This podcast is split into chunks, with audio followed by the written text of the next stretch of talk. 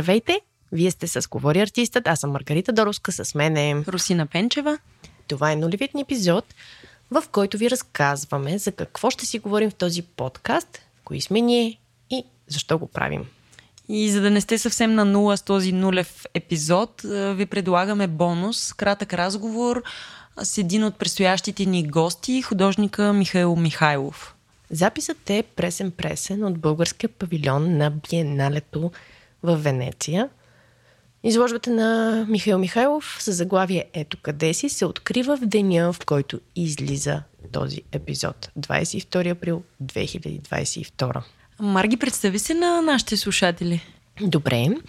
Занимавам се активно с управление на изкуство от 2005 по професия съм куратор, което значи, че основно правя изложби, но и всякакви други формати, чрез които изкуството се среща с публиката си. Това може да са публикации, събития, медийни проекти, като този подкаст, например. През годините съм работила в независима неправителствена организация. Работила съм като куратор на свободна практика и дори като експерт в Министерство на културата. В рамките на един конкретен изложен проект преди доста години работих и с комерциална галерия, а от няколко години съм директор на Музея на хумора и сатирата в Габрово. Много смешно. Тоест, предвид биографията си, бих казала, че познавам арт-сцената и процесите на нейното управление от всички възможни перспективи. Неправителствен сектор, фриленс, правителствен, комерциален, публичен. А, и говорейки си за публичен, всъщност познанството ми с Русина датира откакто започнах работа за Музея на хумор и сатирата в Габрово. Роси, ти си. Еми, аз съм израснала сред първото поколение скейтери и сред трупа по пантомима на фона на много музика. Така несъзнателно съм развила силно отношение към културата и изкуството, а на по-късен етап вече осъзнато избрах да работя за тяхното визуално представене, с желанието да събудя интерес към тях и по-широко разбиране. А, основното ми изразно средство е фотографията. Тя е моя професия от около 10 години. Фокусът ми на работа е документация на процеси и събития за различни артисти, културни институции и организации. Кажи за авторските ти проекти. А те също касаят както културно наследство, колкото е прашно да звучи това, така и проследяване на творчески процеси зад колисите, малко по-вдъхновяващо. Благодарение на работата ми по такива теми, от 2020 година съм посланник за София на Homo Faber, това е инициатива на швейцарската фундация Микеланджело, която цели да представи майсторство на занаячи и артизани в съвременна перспектива. Често съм медиатор между артисти и културни организации, което ме потикна към това да продуцирам творчески проекти. Говори артистът, съчетавам и двете дейности фотография и продуциране. Понякога се включвам и в разговора с гостите ни. Роси all over the place. Да кажем защо правим този подкаст. За кеф. За кеф. Всъщност, точно така за кеф, посещението на ателие на художник е най-хубавата част от работата ми. Това е момента, в който се срещаш с а, изкуството и автора му, разбираш начина на работа, как, кога, колко работи, защо, какво го движи. Виждаш завършени работи, виждаш такива, които са в процес на изработка разбираш какво вдъхновява автора, какво го мотивира, как се появяват идеите му или пък понякога какво го спира и плаши въобще. А, откъде идва креативността и как той или тя направлява този процес, който понякога може да бъде и мъчителен. За съжаление, покрай работата ми с музея, все по-малко време ми остава за студиовизит или на чист български посещения на ателиета. И в същото време винаги съм била убедена, че срещата с автора и изкуството му е нещо, което би било интересно за много хора. Тоест, този много интимен момент, в който посещаваш ателието на художник, всъщност е любопитен и така много естествено дойде желанието ми да имам първо чисто егоистично повод за повече студиовизиц и от друга страна а, да намеря начин да споделя тези много специални моменти с по-широка публика. И понеже а, нямам много време, се спрях на уж най-пестеливия от към продукция формат подкаст, ходиш, гледаш, говориш си, бам, запис, слушане и така. Ами Марги, всъщност с теб ни събира тази обща мотивация да надникнем в същинския творчески процес на артистите. Просто я изразяваме с различни средства. Да, това е голямото предизвикателство. Как говориш за изкуство и какво си представя слушателя от другата страна. И всъщност именно тук дойде и много важната роля на фотографията.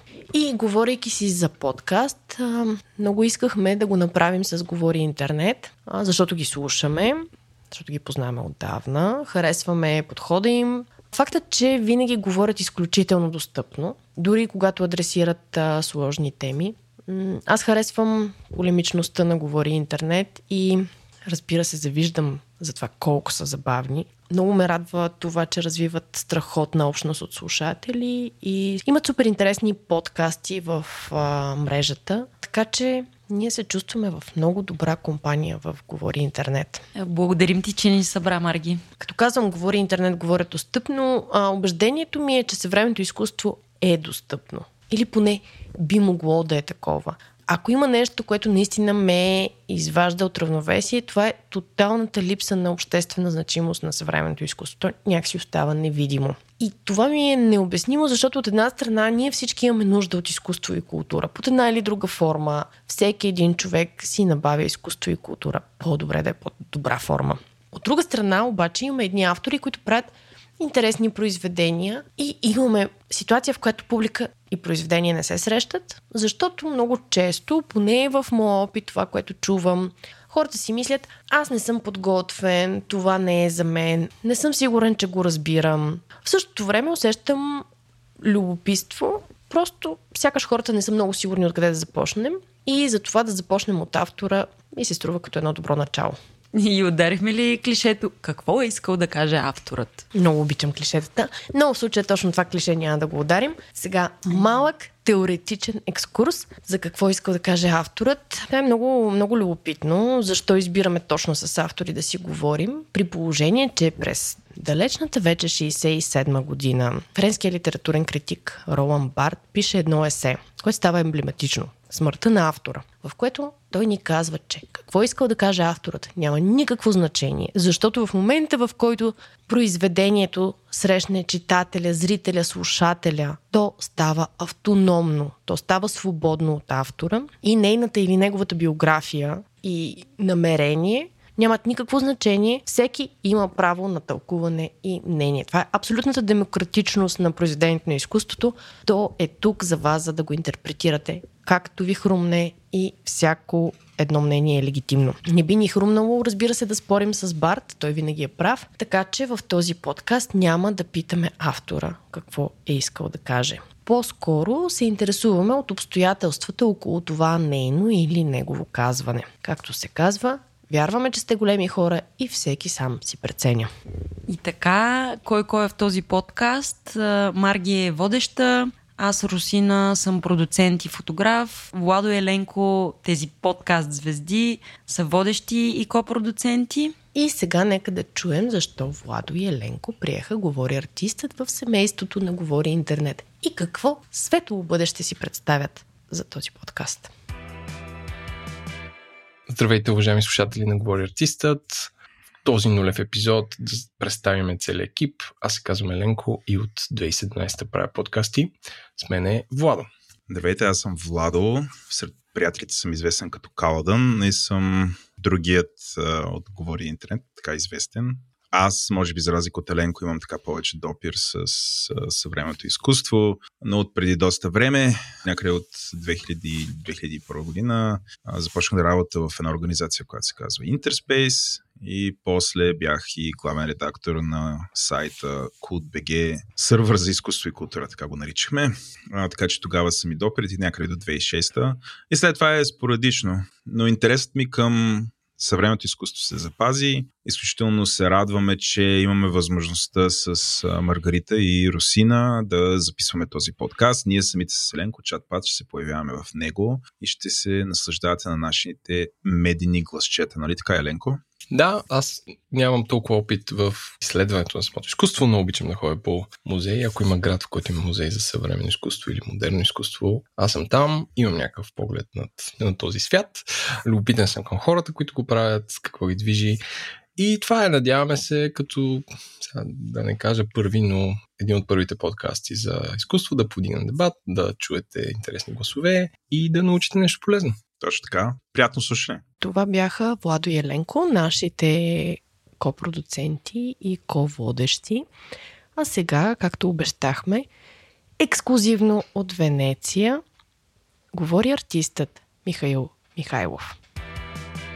Здравейте, ние сме в българския павилион, който тази година е населен с инсталации на Михаил Михайлов. Куратор на павилиона е Ирина Баткова. Ние сме в самия вход, в началото. Какво се случва? В началото започнахме да обмениме мисли по телефона, разглеждайки плановете на помещението, като беше доста забавно, защото Мишо беше на един остров и даже вчера ми каза, че всъщност те са начертали на пясъка този план. Аз го гледах на компютъра си. Всичките тия неща според мен имат значение, защото те по някакъв начин дефинират подхода ни към, към самото помещение. Тоест ние трябваше по някакъв начин да овладеем даденостите, които са тук, като аз не съм много мотивирана по принцип да работя с помещения, които не съм видяла. И това правеше ситуацията още по-сложна. Защото съм попадала в а, такива обстоятелства в един руски музей, например, в който ми бяха дали планове. Трябваше нещо много бързо и екстремно да се направи, което беше предвидено в а, плана на музей. Когато отидох там, се оказа, че това е стар дворец, има сумати детайли, които на план ти не можеш да ги видиш. И същото и тук в Всъщност това беше едно бързо кандидатстване, за да уточним за слушателите. Имаше конкурс, в който куратори участваха с а, концепции и така беше избрана вашата концепция, но всъщност нямаше много време да се подготви. Тоест, вие доста бързо това беше сте само един месец, да. Един месец и това имаше само няколко в началото на кандидатурата, имаше само няколко снимки, имаше 4-5 снимки на самото помещение, което не даваше никаква представа за него. Аз затова ми се не може да му начертая на пясъка и защо да си дам представа коя стая къде е, за да мога за да си представя как влизам в това пространство и така нататък. Но това, което е много съществено, че ние се кандидатирахме с този проект, измис, нали, мислехме за пространството нали, чисто абстрактно, представяйки си го по някакъв начин. След това, след като спечелихме конкурса, ние имахме възможност да дойдем и да видим пространството, което да, ни даде съвсем нови така, идеи. Затова нали, това, което беше на самия application, ни отговаря едно към едно на това, което е изложбата, което нас също много ни радва, защото точно това е креативния процес и това е магията на изкуството, когато наистина в самата ситуация ти, ти можеш да променяш, да създаваш, да, да добавяш и така нататък. И това се случи нали, в изложбата, което беше много важен момент. Тоест, част от, част от реакцията и това, което виждаме е на реалното физическо пространство, Абсолютно. не на снимките, не на чертежите. Абсолютно, да. Може би е важно, така да се каже, да уточним за тези, които ще ни слушат, че работата по един проект в съвременното изкуство е, е изключително работа с помещението и е много трудно идейния проект да не претърпи промени в момента, в който екипа влезе в помещението. И цялата тази импровизация, която тук се случи, която много пъти променяхме, за да се получи този сега е, изглед на минимализъм и като че ли изведнъж нещата са се случили, всъщност е един процес, който продължи почти 20 дена и беше една 8-9 часова работа на ден. За всеки един детайл, който е сложен в изложбата. Всъщност идеята ни с Михаил, още от самото начало, това, което започнахме да обсъждаме, е да създадем един абсурден свят. Създаването на свят не е лесна работа. В този свят хората трябва да започнат да се ориентират по някакъв начин, като влязат. Тук има един скрит наратив, има ни вътрешни връзки, които те сами трябва да открият. И според мен това е изключително важно да, да можеш така да ориентираш работата и така да поведеш зрителя, че той самият да започне да анализира собственото си отношение към това, което вижда. Тоест тази работа по някакъв начин да, да, да започне да променя и него самия, неговото мислене за света такъв какъвто го вижда. Дали нещата са такива всъщност, каквито ги виждам или са някакви доста по-различни от това, което виждам? Аз имам един неизбежен въпрос към вас като куратор и то е как функционира павилиона в контекста на Венеция. Сега, записваме този разговор на 18 в понеделник. Биеналето все още не е открито, така че ние не знаем точно какво ще представлява. Не сме видяли нито кураторската изложба и темата The Milk of Dreams или Млякото на мечтите, макар че с бялото добре си много логично кореспондира. Не сме видяли и другите павилиони, но много често Венеция е така много показна, много шумна, много впечатляваща, много изкуство има да се гледа. Как на човека, който се разхожда. Как си представяте, че ще реагира на българския павилион? Ами аз не съм неподготвена в а, това отношение. Аз наблюдавам Венецианското биенале от много години, много внимателно. Не само павилионите на биеналето а, и всички колатерални изложби, които ме интересуват. Тоест цялата тази среда на мен не ми е непозната. А, наясно съм с това, че има павилиони, които са респектиращи със своята големина, с размаха на проектите. Там става дума и за съвсем други финансови измерения на това, Аз което да се прави. в никакъв случай не съм а, адвокат нали, на по-голямо, по, по-мощно, да. по-тестостеронно, по, по-зрелищно. В никакъв случай. Просто допускам, че и тази година ще го има и това. Да, сигурно. Винаги го има. Въпросът е, че ти трябва да създадеш съдържание, което се отличава, което е важно и дълбоко. За мен е, това съдържание е свързано с някаква философска проблематика, която не е непременно закачена за това, което се случва в момента в света, но в същото време го отразява, защото ние не можем да работим извън, извън този контекст на случване, който нали, организира по някакъв начин събитията около нас. В този смисъл си дадохме сметка, че докато ние много интензивно комуникирахме през тези месеци, в които трябваше да подготвим проекта и да го реализираме тук, света изведнъж се промени. Ние се оказахме в 24 февруари в ситуация на война която е някакъв абсурд в 21 век в Европа. И от тук вече това неминуемо се отрази на нашите разговори, на начина по който аз, например, организирах текстовете за проекта, защото аз съм отговорна за комуникацията с публиката и това е нещо изключително важно. И в един момент аз разбрах, че когато комуникацията на световно ниво се разпада, когато хората не могат да се разберат, нашето послание е, че тогава нашия синтакси също се разпада и се появи този текст, който текст отразява същността на на изложбата, в която освен рисунките на прах, освен почистващите обекти, които са всъщност пиадестали, но те са сменили своята функция, има страшно много бели паузи. Тези паузи, те не са само цвят, те са един вакуум, в който аз се надявам хората по някакъв начин да преосмислят себе си и собствените си позиции, за да може да се получи една глобална картина на преосмислене на, на, на позициите на всеки един от нас. Тя първо трябва да се случи с нас. Тоест това е нашето послание в, в тази изложба. Тоест това е вътрешна работа, която всеки един трябва да си Точно така. Сам. Ние се надяваме това нещо да се случи в този павилион. Всичките тия медитативни пространства, те си до някъде иллюзорни, защото тук в изложбата има страшно много детайли. Дори детайли, с които публиката може да влиза в някаква интеракция, да мисли за какво са, да ги използва. Тоест тук вече на мене ми се струва, че това води до някаква доста по-различна гледна точка за света и за начина по който ние съществуваме. И за това, което... Къде идват думите, които виждаме на стената? Как ги събрахте?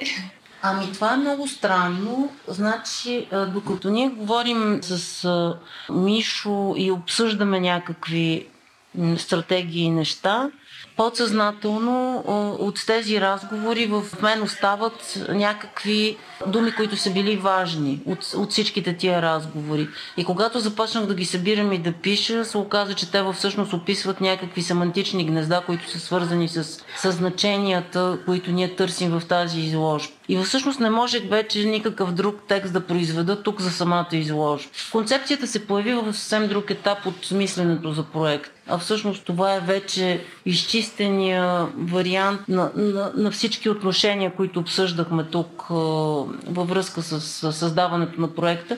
И между другото, аз съм изключително щастлива, че каквото съм споделила с него, защото за мен беше важно, естествено, ние първо комуникацията между нас да е на нива и всичко минаваше през неговото одобрение и той го прие с, така, с много голяма радост, че по този начин ще работим. Така че това, това, това остана като, като текст за изложба. Добре, сега влизаме от тук и започваме. Да, смисъл, може би не е необходимо, нали, така всичко, единично не. всяка работа, но да, това е, нали, това, което беше, нали, така много важно за самия проект е, че самото помещение е, само по себе си е много трудно. В днешно време такова за, за Contemporary Art Project е наистина много трудно, защото има в самото пространство съществуват елементи, които човек не може да примахне, примерно като, като тези шкафове, които са във всяко, във всяко едно от помещението. Те са фиксирани. И това за мен беше още в самото начало някаква голяма трудност. Изобщо... Да отворим една скоба. Само да кажем, че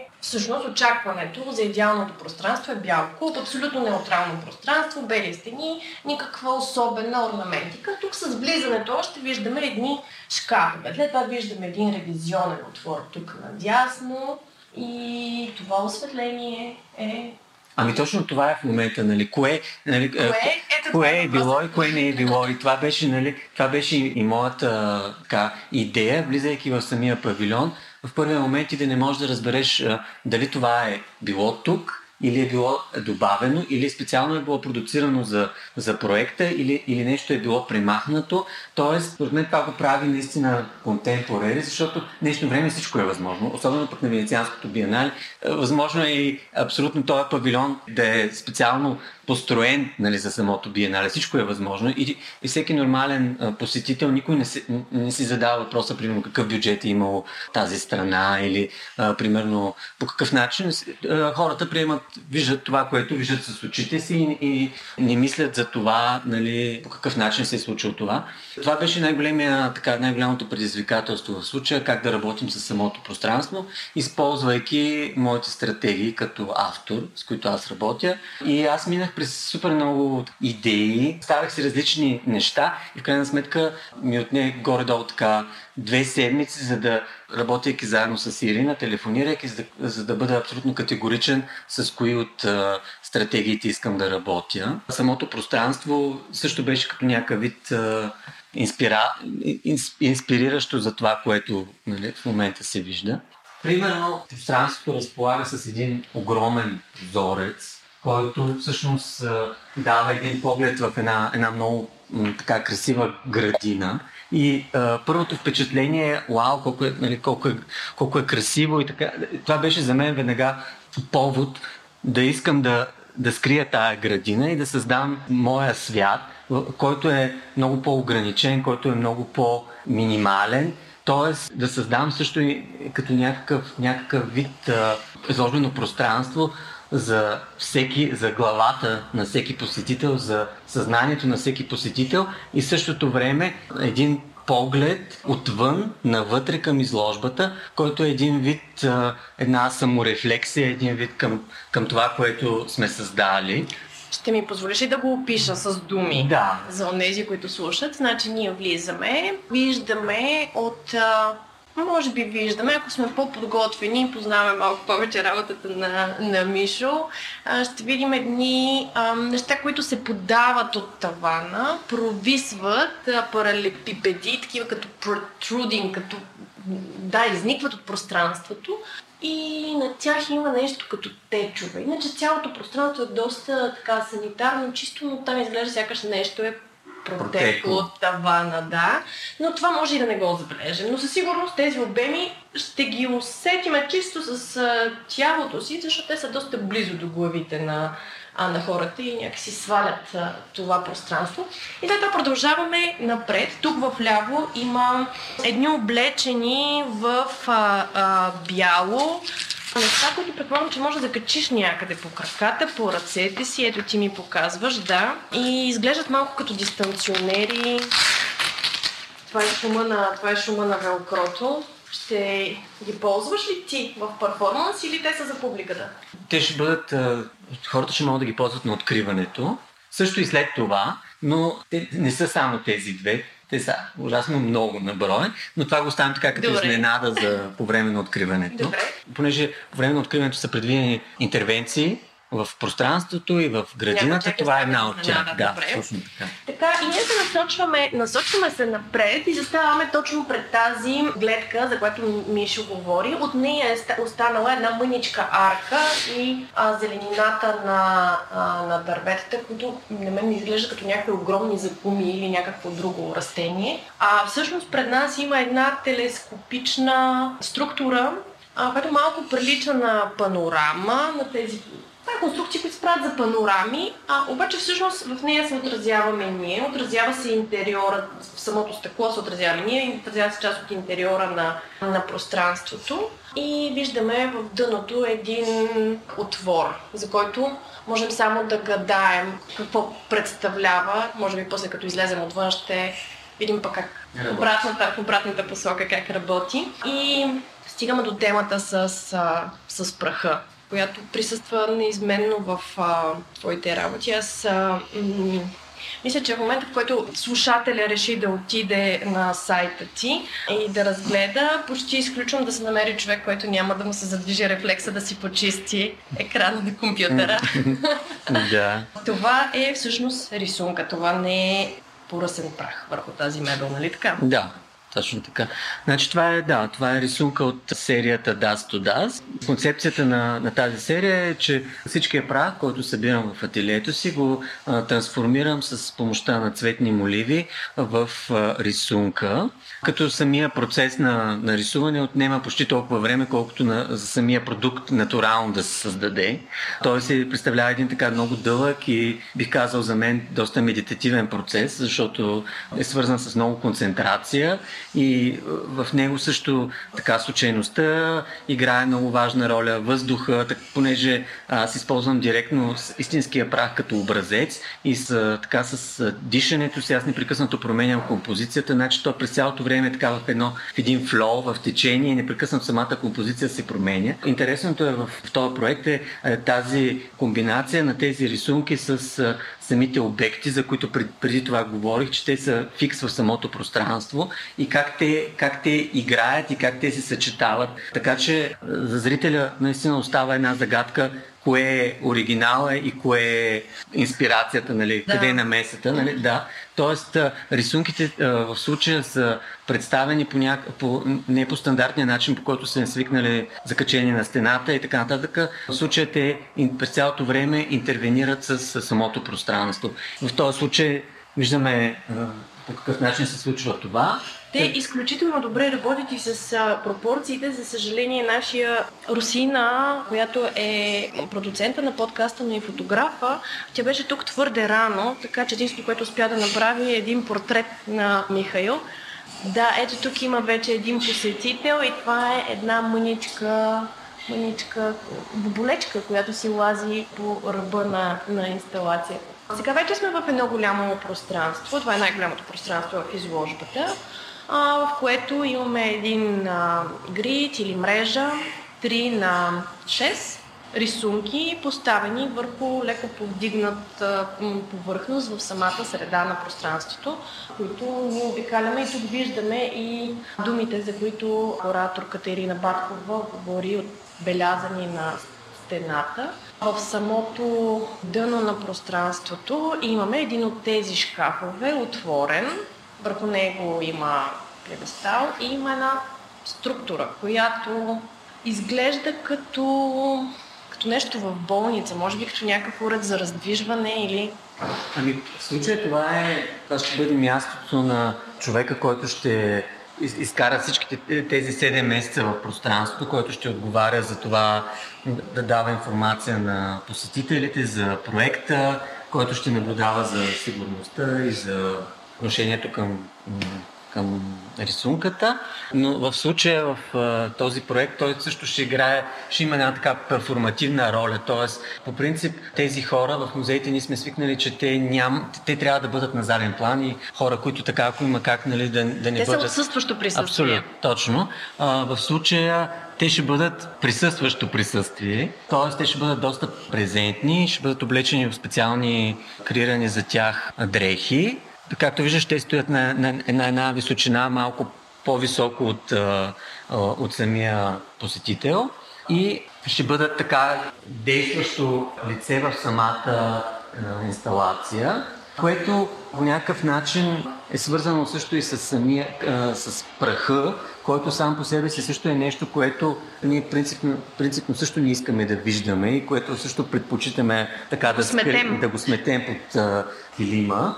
А, в случая на него му се дава, чрез този процес на, на рисуване, му се дава една много по, по-голяма стойност. И тъй като праха е нещо, което е част от нас, то е свързано, независимо какво правим и ние винаги продуцираме прах, т.е. то е част от нас, въпреки че ние не искаме да го, да го виждаме, то, то съществува, както много неща, които ние предпочитаме да не виждаме в този свят, но те съществуват. Всъщност по някакъв начин това е и мярка за времето, ти, ти го каза. Времето, да. което рисуваш, времето, в което праха се, се натрупва. Така че да, има и тази метафора. То е свързано и с нашия екзистенц, се задава въпроса откъде идваме, къде отиваме, този е процес на обрат, който изобщо времето, живота, смъртта и така нататък. Има много нива, на които може да се философства. Се казва ashes to ashes, dust to dust. да. За мен беше а, така много важно в този проект да дам тази важност и тази значимост на, на този апарат, който в случай може да се погледне по много различни, може да го погледнеш и като някакъв, като някакъв микрокосмос, като някаква галактика, като някакъв негатив на космоса, защото нали, сме свикнали, че космоса е черен, а, звездите са бели, в случая е точно обратното. Това зависи много от а, очите на зрителя, какво той ще види, защото мога да си представя, че може да има а, зрители, които и, може изобщо да не, да, да, да, да, не, да, да, не, да не го регистрират. Тоест, човек е конфронтиран с самия себе си и с това до каква степен вижда или не вижда.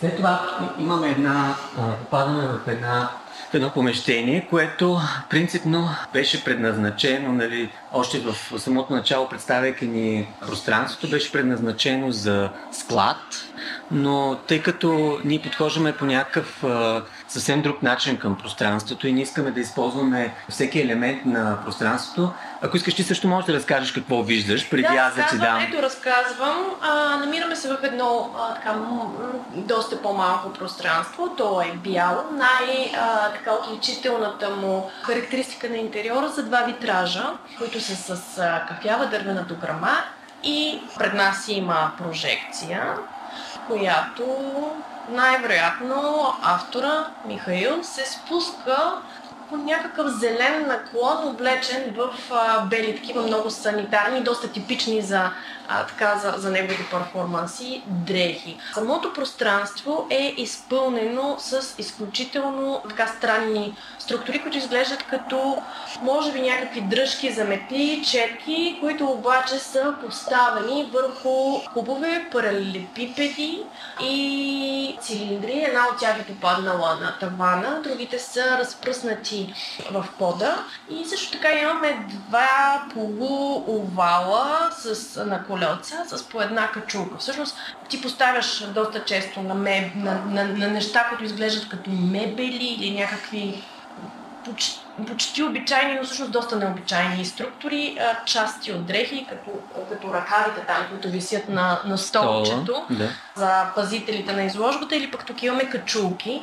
Така че някакси цялото, дрехата, пространството, сградата, мебелите, всичко това някакси се смесва в едно общо нещо. Също и витражите, които са много специфични за това пространство, защото в началото, разбирайки, че това е склад, аз не можех да го приема като склад, тъй като на мен това пространство ми действа много повече като някаква капела или като някакъв...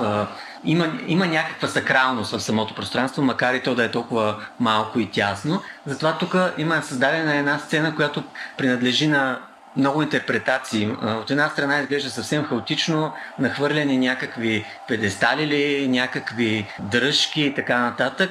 Мисля, че също тук зависи много така от това, от аз не искам да давам някаква категорична, някакво категорично обяснение на, на, на това място, тъй като то е, бих казал, едно от най-специалните за мен в а, цялото помещение. Ми отне така доста, макар че изглежда толкова хаотично, отне е един така много дълъг процес за, на създаване. И да, бих искал да го оставя отворено, не бих искал нали, да, да го, сам, самия аз да го, да, да го интерпретирам. Бих оставил така на зрителя. Мисля, че то е много свързано и с времето, в което живеем, свързано е с нас самите, свързано е с нашето бъдеще, с нашето минало. Да, ми се иска така да го оставя отворен. А, неминуемо като гледам тези а, обекти, усещането ми е, че те са някакси много леки. Mm-hmm. А, и така как са съспенди, леко килнати, поставени. Много, е, много ефирно изглеждат въпреки, въпреки обемите си, въпреки някакси това, а, буквално първата ми асоциация е а, тези слабстик номера, в които някакви хора се удрят и се бият един друг. Точно на такова. Mm-hmm, mm-hmm. Да, има някакво напрежение и борба, това е определено. Аз също го усещам. Да. А това, това видео е едно видео от серията Just Keep On Going и то е създадено няколко дена след като а, разбрах за отворената кандидатура за биеналето, което за мен също е така много метафорично, понеже ця, целият проект е доста, доста flow. Всичко, всичко се случваше така едно след друго, без, без да бъдат нещата създадени с някаква сила или по някакъв, с някакъв, някакъв преша. Смисъл на естествено, да, леко. Да. На течение. На течение, да. да. Такова хубаво, хубаво течение. Какво е това зелено нещо, върху което се спускаш? Изглежда като пясък, ама точно. То е, това е дюна. Да, това е една дюна, защото в момента, в който разбя, разбрах за, за кандидатурата, бях в Гран Канария. Там е снимано това видео. Там е снимано и второто видео в... Добре, да отидем там. Сега описвам къде се намираме. Отново една мебелна структура. Това е вече точно преди да излезем в двора. Виждаме витража от другата му а, страна. И тук авторът допълва тази мебелна структура отново с а, рисунките си. Но виждам и, и един малък екран, в който тече видео и Михаил се разхожда под пода на някакво пространство. Тук има така за мен е много очевиден а, контрапункт с първото нещо, за което човек би си помислил. Ви той конче. Mm-hmm. Mm-hmm. да. Това е един, говоряки за Виктор Конче, това е един перформанс, в който автора мастурбира под пода на галерията, докато над него се разхождат посетителите. Mm-hmm. А, и това е емблематична работа в а, съвременното изкуство, но тук се случва съвсем различно нещо. Ти си притиснат на някаква височина, в която не можеш да ходиш, не можеш да ходиш изправен. Това, това ли е което се случва? Да. Ами да, то е много странна ситуация, защото както виждаш, е това? това е доста сюрреално пространство, защото както виждаш над мен има пясък, под мен има бетон, което е само по себе си невъзможно. Всъщност е, е обърнато. Да. Е, дали, дали е обърнато или не, в случая дори не е толкова важно, колкото самото пространство, което се създава и то е а, с, с това непрекъснато въртене, то е като някакъв, това същество се върти така, все едно иска да направи дупка в, в, в, в, в пясъка, което също е по някакъв начин само по себе си също е невъзможно, но то пък не спира да се върти. Това също е една, едно видео от серията Just Keep On Going, която също е така, по-важно е самото действие, отколкото самия краен ефект и самото име само по себе си говори за посланието на, на самото видео. Но то също е така доста символично и затова също ми се иска така да, да остане отворено. Да, доста спокойно, не усещаме някакво напрежение. Просто да. човека си се върти там и може да си се върти. До безкрайност. До безкрайност. И сега вече излизаме навън. Добре. Значи Добре. в момента го виждаш в... а, все още не е открито, да. но естествено ти ако искаш може да го, да го изпробваш. Реално той ще бъде открито на 22 на, 20, на откриването на изложбата, в което ще има един перформанс, една така намеса или една игра с различните обекти в изложбата. Но да, ти също може да кажеш как, какво... Защото това много ми харесва как ти ги описваш, преди аз да ги опиша. Да, добре. Ето тук вече сме в двора, който е изключително приятен. Чува се шума от улицата и от канала. Дворчето всъщност е много мъничко, има зеленина, в дъното има някакво много красиво цъфнало в лилаво нещо. Има някакъв миниатюрен портокал, декоративен. И в цялата тази идилия с камъчета и растения простърча едно бяло нещо, което в момента е опаковано с найлон, за да си остане такова беличко и чистичко до откриването. Но това е, да, нещо като октагонално, телескопично нещо. Структура, облечена в бял плат, под която има една едно слизане надолу, очевидно направено, за да, поне на мен така ми подсказва, че човек, човек може да стъпи там, Да. И да сега ти, компенсира височината си. И... И сега, ако искаш, отиди от другата страна, влез в помещението, отиди в това, това помещение Мгм. и мога да го демонстрирам. Добре. Минавам. Трябва да направим готови снимки. Ами да, има много хубава светлина през деня, ама нищо да е, какво ще пробваме различни варианти. Ами значи това също е една, една серия от инсталации ка няколко години. Се нарича Headspacing. Това мисля, че вече е Headspacing номер 4, ако не се лъжа. Това са елементи, които винаги по различен начин са свързани с архитектурата, при които има различни варианти. Идеята е зрителя да стане от една страна част от архитектурата, от друга страна също да, да се отдели от повечето случаи тези инсталации са в публичното пространство. Идеята е главата или твоето съзнание да се отдели от това публично пространство, а, а тялото ти да остане там. Реално става въпрос за създаване на, едно пространство, в което ти можеш да проектираш твоите мисли или можеш да общуваш с друг човек, който е вътре в пространството. Тази инсталация дори имаше вариант, в който можеха две глави също да, да бъдат една до друга и да общуват един със себе си и да рефлектират собствените си отражения в нещо като огледало. Има различни варианти в случая. Headspacing е като един вид изложбено пространство за моята глава и за главата на зрителя и място, в което ти получаваш някаква саморефлексия и някаква рефлексия с самата изложба и ставаш част от самата изложба, тъй като поставяйки главата си, твоята глава в един момент става част от изложбата, поглеждайки я вътре. Мога ли да ти дам такава една много бърза реакция на Headspace? Да. Първото ми така усещане е, че всъщност това е някаква претенция за този картезиански дивайд, нали, разделянето на на мисълта, мисловното, разума и всичко останало. Мгм. Тоест, все едно наистина би могло да е така, както дълги години сме си мислили по настояването на, на Декарт. Мгм. Това е онази прословута фраза когито ерго сум или мисля следователно съществувам. Тоест, Мгм. самия акт на мислене се противопоставя на цялата останала материалност на, на нашия свят. И всъщност, някакси това, до някъде това е метафората на, на поне аз така разчитам на този headspace. Обаче в същото време всичко, което ти създаваш като среда за... То даже не е зрителя, то е, то е участника, посетителя, някак си много ясно включва тялото и си създава такива тактилни очаквания, очаквания за това как тежат тези неща, какви биха били на пипане. В смисъл, наистина тялото ти участва в преживяването и в, в разчитането. И аз не знам, отново се връщам, някакси пра- правя връзката, особено когато гледах инсталацията ти във водната кула. Мгм. Това беше много така силно като усещане, защото беше непосредствено след COVID. Да. И това, нали, тези бели пространства, тези бели тъкани, някакси това усещане за хем за нещо, което е санитарно, чисто, но в същото време е игриво. Мгм. И от друга страна, този период, в който ние дълго не можеше да пипаме неща. И точно тази познаваемост през другите ни сетива, някакси се едно разчитахме основно на, на разума си. И всъщност наистина виждаме как чисто рационалното, рационалният начин на познаване на света всъщност е много ограничен. Да. И така, това за мен е много силно усещане в твоите ситуации, че ти даваш усещане за телесността.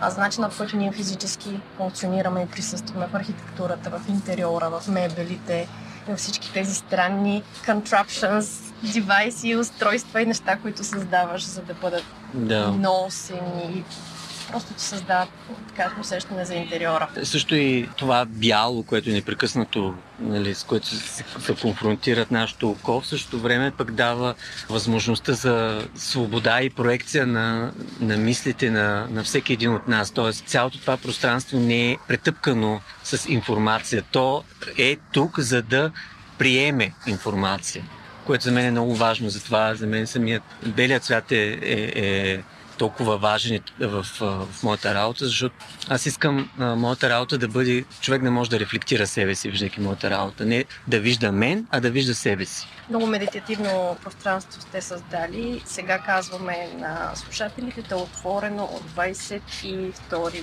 април за публика до... До 27 ноември. До 27 ноември, така че Разбира се, Венецианското биенале си заслужава само по себе си винаги да бъде разгледано, но отделете време, ако пътувате а, насам за българския павилион. Той наистина е една прекрасна пауза в цялата лудница на, Да, на Венеция. и аз така мисля. Благодаря ти много. И аз ти благодаря. Говори артистът излиза на всеки две седмици, обичайно в петък. Слушайте ни в Apple Podcast, Google Podcast и Spotify. Подкрепете дейността ни на patreon.com наклонена говори подчертавка интернет. И понеже говорим за визуално изкуство, фотографии от епизодите, ще ви запознаят с ателиетата, които посещаваме и произведенията, които обсъждаме. Разгледайте ги на сайта говориартист.ad, както и в Instagram и Facebook. Нашия сайт говориартист.ad е първият пълен член, изнесен като домейн и негов кръстник е Еленко. А ако имате въпроси и коментари, може да се свържете с нас на имейл alo говориартист.ad. Музикалната ни идентичност е дело на Георги Георгиев от групите Остава и Хомелвокс, а визуалната идентичност на Костадин Кокаланов от студио Франк. Аудиоредакцията, мастеринг и монтаж е от Антон Велев от Говори Интернет. Ако този подкаст ви харесва, най-много ще се радваме да го препоръчате на приятел. След това да оставите ревю в iTunes или в Spotify. Говори артистът се реализира с подкрепата на Национален фонд Култура. Очаквайте първи епизод на 29 април.